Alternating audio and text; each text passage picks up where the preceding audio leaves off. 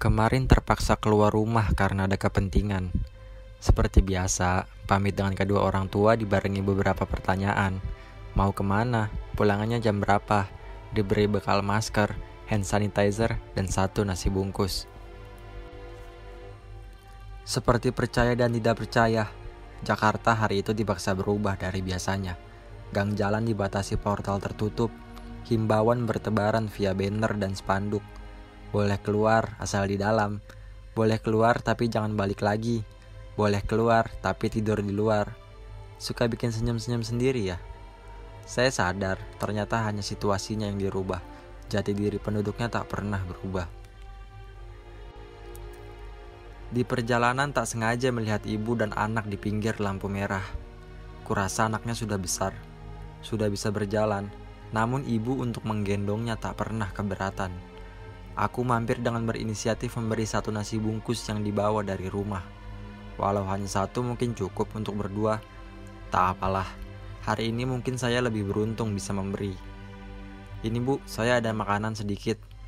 Wah, alhamdulillah, makasih mas, tanpa senyum. Mau foto dulu mas, sambarnya.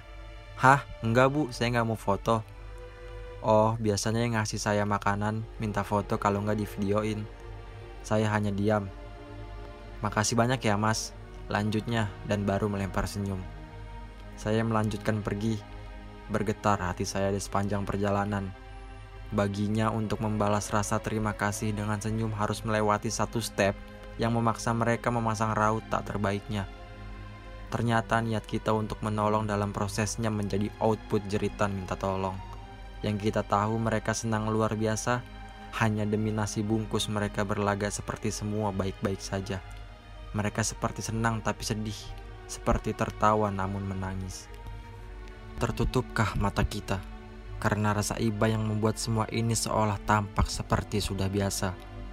Atau tertutupkah telinga kita sampai tak bisa mendengar sebuah penawaran yang sebenarnya sebuah permohonan?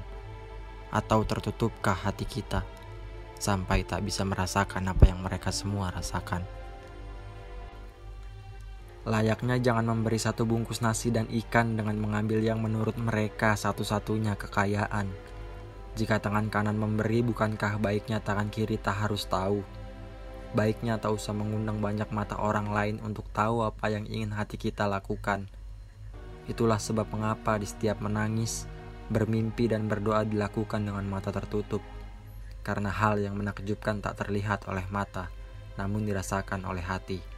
Walaupun masjid, gereja, dan tempat peribadahan lain sedang tidak dibuka, seharusnya kita tak perlu takut perbuatan kita tak terlihat Tuhan. Sebab Tuhan tak di Mekah, Tuhan tak di Vatikan, Tuhan ada di hati kita semua.